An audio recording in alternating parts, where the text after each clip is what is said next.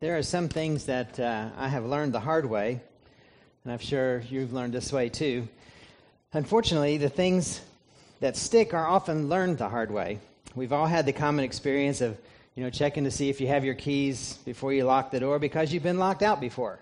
So now you hide a key, or you keep one close by, or you just don't lock your doors any longer. You've learned never to cut toward yourself. I have two scars on my left thumb, less than one inch apart because I didn't learn that lesson very well the first time.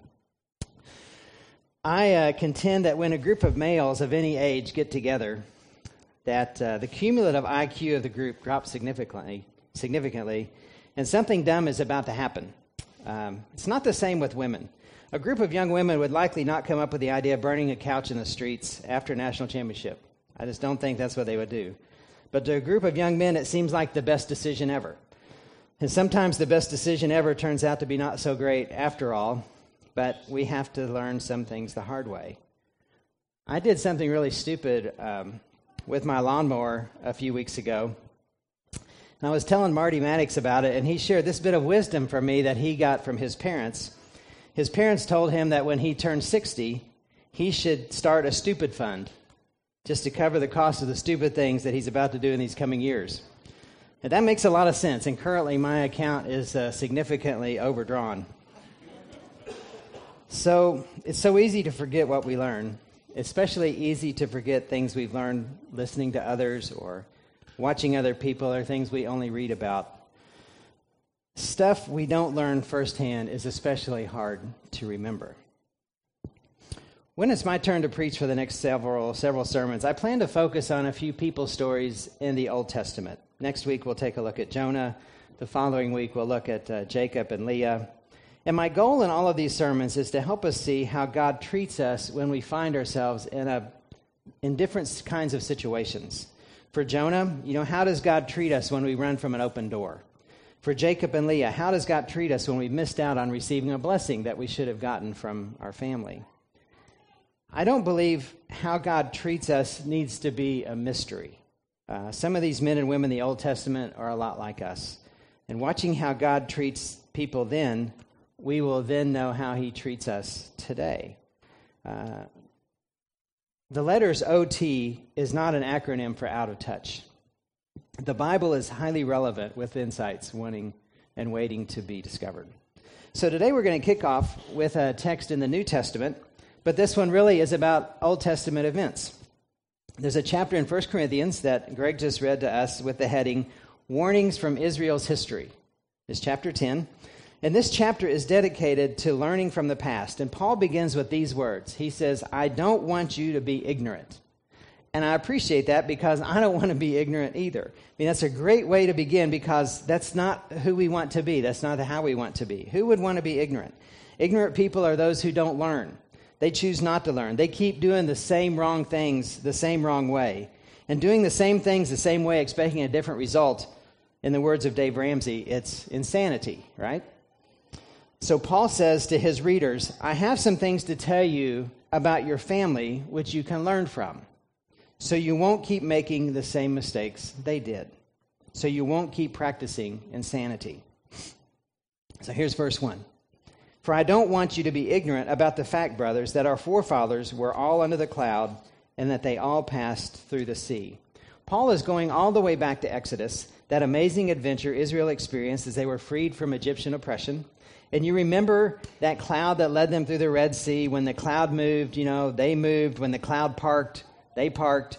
And you remember how the Israelites walked through the Red Sea and how Pharaoh's army followed them. And you remember what happened next you know, God let the water roll and he wiped them out, and there were horses and chariots and weapons and soldiers litter the shoreline. I mean, it had to be a gruesome sight to see. Paul is resurrecting this history for a purpose. He wants the Corinthians to remember something. But what does he have in mind? In the preceding few chapters in, in the letter to the Corinthians, we see a problem emerge with some of the Christians in Corinth. On the surface, chapter 8 is about the food about what food to eat, and the heading is food sacrifice to idols. Some people were making a big deal about eating meat that had been used in idol worship. Paul didn't get very fired up about that particular issue, but he does give a subsurface response that transcends that issue. In chapter 8 and verse 13, he says, Therefore, if what I eat causes my brother to fall into sin, I will never eat meat again so that I will not cause him to fall. So there's a principle in that statement that's bigger than the meat issue. Then in chapter 9, the surface issue is about Paul being paid to be an apostle. The heading is The Rights of an Apostle. And he seems to get a little more fired up about this, but it's still not a huge deal to him. However, he again throws out this subsurface response that's much deeper than the question. In chapter 9 and verse 18, he says, What then is my reward? Just this, that in preaching the gospel, I may offer it free of charge, and so not make use of my rights in preaching it. So here's what's going on in these two summary statements. This is what Paul wants the Corinthians to see from the mistakes of their family history. The bottom line message is it's not about you. You see, these Christians in Corinth were hung up on their rights their right to take someone to court in chapter 6, their right to satisfy their lust in chapter 7, to eat whatever they wanted in chapter 8. Discussions about rights can easily turn into an unhealthy selfishness because rights are all about us, not about others, certainly not about God. So in chapter 9, Paul says he has a right to receive money for his work. However, he's willing to give up his rights for the sake of his relationship and his influence with others. The Israelites had the same problem. They thought it was all about them. They thought they were at the center of the universe. But that's not what being God's chosen meant. Being chosen by God meant that he would show all the other nations who he was through his relationship with them. They were never the boss. That's why we read this line in, back in 1 Corinthians 10, verse 5. Nevertheless, God was not pleased with most of them. Their bodies were scattered over the desert. Have you, had a, have you ever had a momentary uh, epiphany like that? It's like a, an instantaneous humbling, an unpleasant realization that you are not the boss. For instance, You'd think that a 30 year old mature adult would be able to manage a small two year old weak child.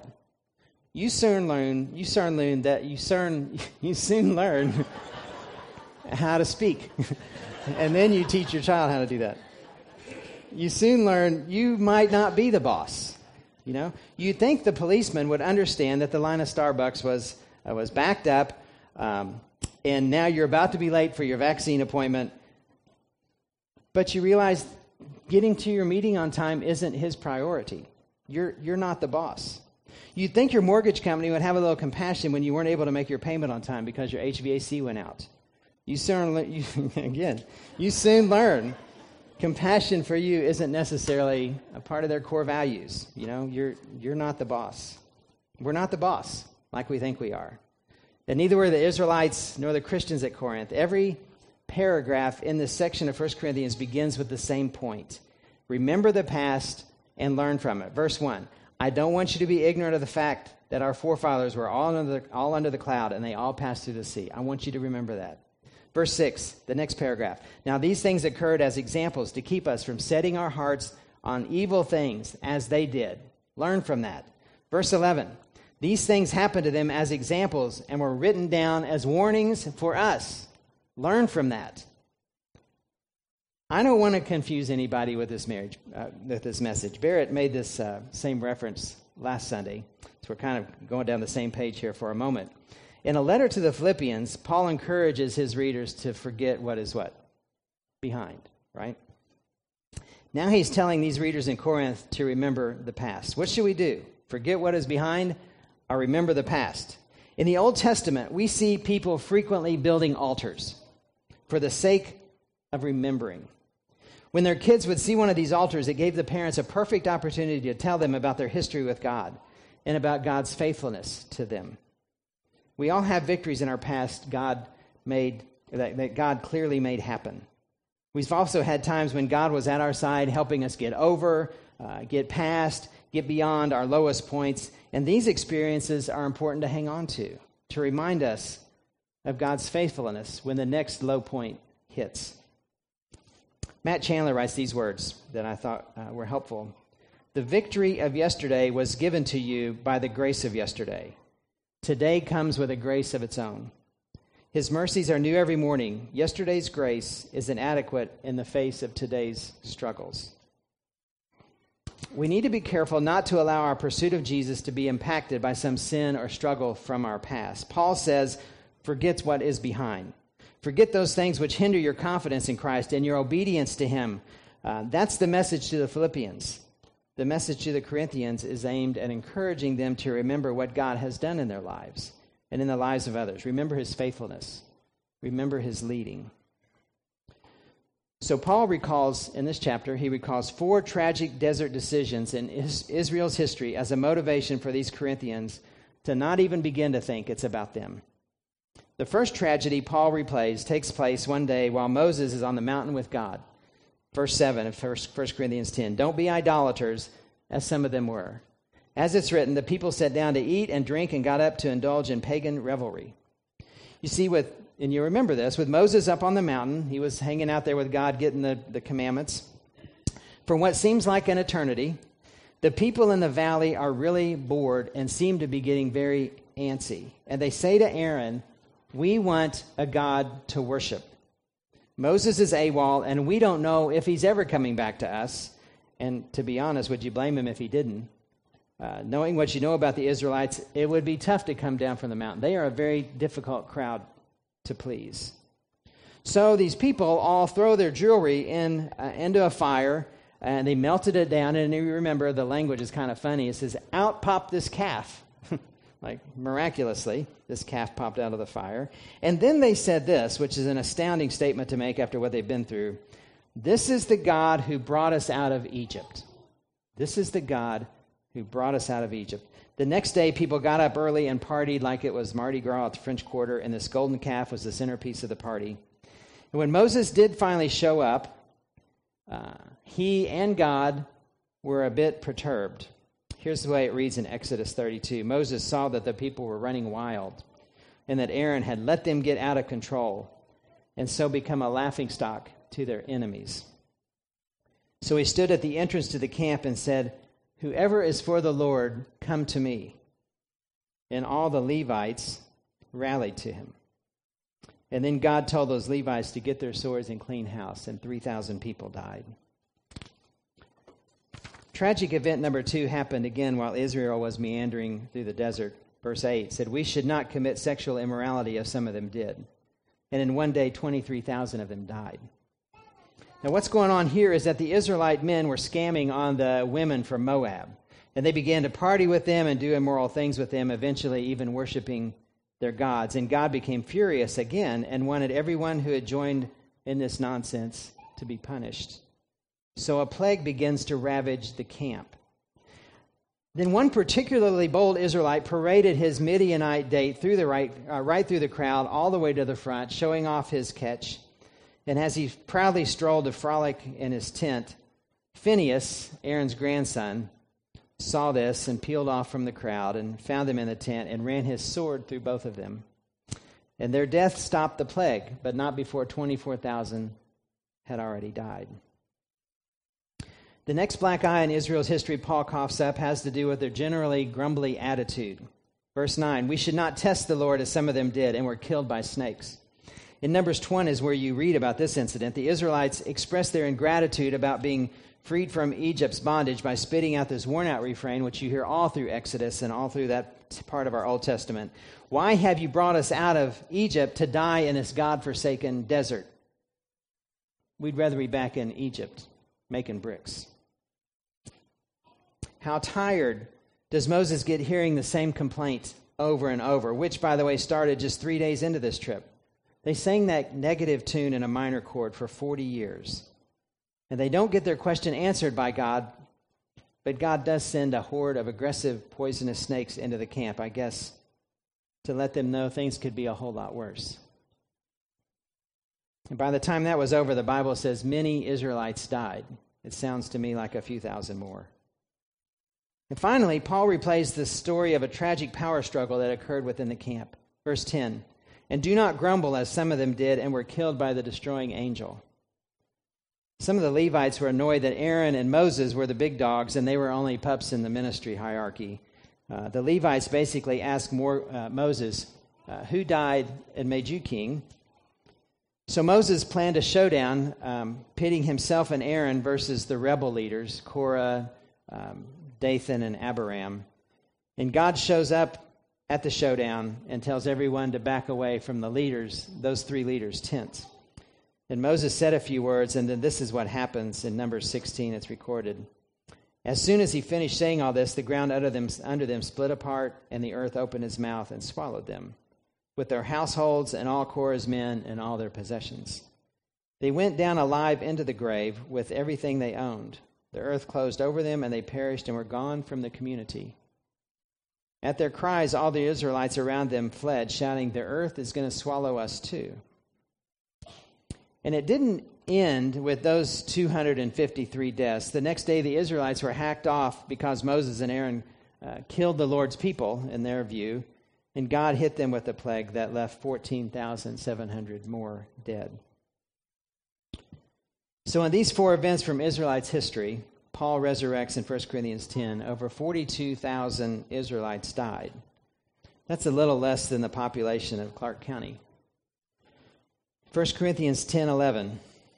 These things happened to them as examples and were written down as warnings for us, on whom the fulfillment of the ages has come. So, my question is what could we possibly learn from these gruesome events that are even hard to imagine and read about? Um, so, let's look on down into 1 Corinthians 10 and see if we can find the answer. Verse 14, you find the word therefore, which is a helpful word. It says, Therefore, my dear friends, flee from idolatry. Yeah, therefore is a, like a flag, a summary word. Uh, it takes all the things that were spoken about preceding the word, and, and it's like, here's what this is all about. Therefore, here's the, here's the summary. And Paul says the summary is flee from idolatry. Idolatry is worshiping anything other than God people, ideas, stuff, dreams. Idolatry is allowing lesser gods to push the greatest God off the throne. It looks to me like the Corinthians had an idol. Um, they were worshiping their own rights. And that one thing was causing a lot of problems in their church. They wanted to pursue their right to eat the discount priced meat that was left over from pagan worship without even thinking about the problem they were causing with the new Christians that were coming from that side of things. They wanted to exercise the right of due process when they'd been cheated, even without thinking about the tainted image of the church they were painting for the community. They wanted to satisfy their sexual appetites without ever thinking about their body being a temple of the Holy Spirit.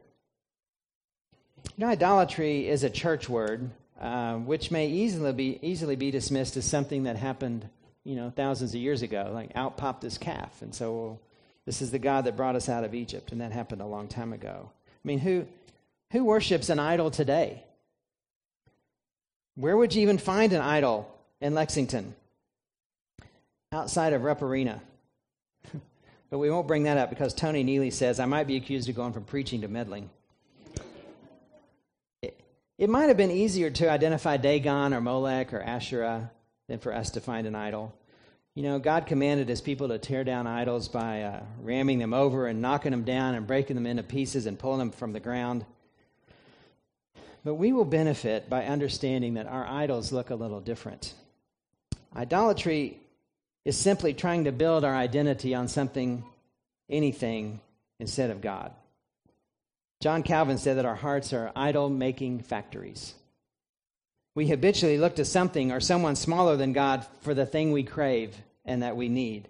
An idol is anything or anyone you must have in order for your life to be meaningful, valuable, secure, uh, free. Here's one way to scan for idols in your life. Um, Think about whatever it is in your life that if you lost it, you would want to quit living. You know, most of our idols are good things. Most of our idols are good gifts from God. Uh, the trouble comes when we transform these good things into ultimate things. And then we depend on these things or people to provide us with meaning and purpose, with security and significance, which only God can offer. In our fallen world, our, needy, our neediness, which is intended to lead us toward God, uh, we, we just choose to go a different route. We look to fill our needs with other sources of ultimate devotion, and that's idolatry. Tim Keller says idolatry is the sin beneath the sin. Anytime we sin, we allow a competing desire to have a high, higher priority than God and His will for our lives. All sin involves idolatry, putting something on a pedestal higher than God. Here are a few statements I found in a book called Soul Keeping, which might help us ferret out the presence of an idol in our life. Uh, there's like six or so of these that might help you to think about this. Here's the first one I think about money a lot, as in getting more of it. Sometimes I fantasize about winning the lottery or coming into a big inheritance. I have a mental wish list of the things I'd like to buy if money were no object. Here's another one. I wish I had more power and control over others. It seems as if my spouse and kids don't respect me enough. Ditto at work. I know I would handle it carefully. I would just like to be a more powerful person. I have missed important family events in order to pursue my career. I justify by telling myself and my family that this is what it takes to provide for them. I tell myself that if I keep working hard, I will reach a level where I will be able to relax and spend a little more time with the people I love. I consider myself an honest person, someone with good values, but I would set those aside to pursue something important to me if I knew no one else would know about it. More than once, I've had arguments over something I wanted to do, but my spouse did not want to or over something I wanted to buy that my spouse didn't think I should buy. If my doctor told me I would have to give up, and you fill in the blank alcohol, cigarettes, red meat, caffeine, salt, sugar, you know, whatever they're telling you. But I have to give it up because it was seriously putting my health at risk. I would find it difficult to the point of being impossible. I likely would not tell anyone in order to avoid accountability. If your soul is devoted to something more important to you than God, that's, that's, a, that's your idol. It's my idol. The Israelites thought it was all about them. They pretty much did what they wanted and said what they felt without ever thinking much about God and how He's the center of all creation and how they weren't. And so many of them died because of that sin. And now the Corinthians are are only thinking about themselves, doing what they want, saying what they feel, without ever much thinking about God and how He's the center of creation and not them. So Paul gives them a warning based on family history flee idolatry. Don't allow puny gods to push the greatest God off the throne. Paul says, This isn't about you. Verse 15. Um, of chapter 10. Let's read a few verses there. I speak to sensible people. Judge for yourselves what I say. Is not the cup of thanksgiving for which we give thanks a participation in the blood of Christ? And is not the bread that we break a participation in the body of Christ? Because there is one loaf, we who are many are one body, for we all partake of one loaf. We, ha- we have a heritage that we can learn from. In fact, we're part of this heritage all the way back to the desert as well. And the Lord's Supper is a family table, and some in the family have very sad stories, just like our earthly families. And God's given us so much history to listen to. Some of it's good, some of it's bad, some of it's tragic, some of it's amazing. And the purpose is for us to learn and for us to build a relationship with Him through history. The Lord's Supper is a time every week to make the connection with God's story down through generations. It's an opportunity to set our minds and hearts on avoiding the same pitfalls we just read about. It's an opportunity to look around and see that you're not alone in this journey. It's an opportunity to, re- to renew your resolve to follow Jesus faithfully for, for another week. And an opportunity to acknowledge that God has been faithful to you all along. We need moments in our day and in our week to remember it's not about us. So if you want to um, pull your bread out of your little container, um, we'll take this together.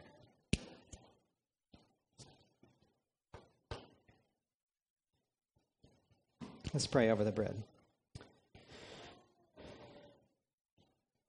Father, thank you for the history lesson.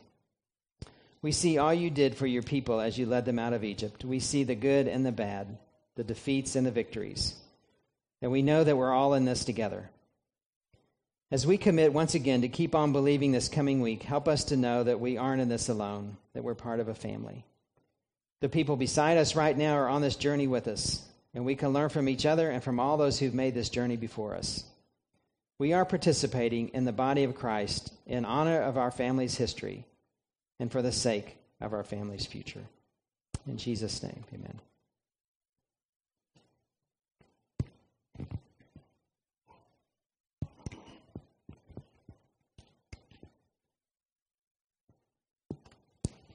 Go ahead and take the top off your juice.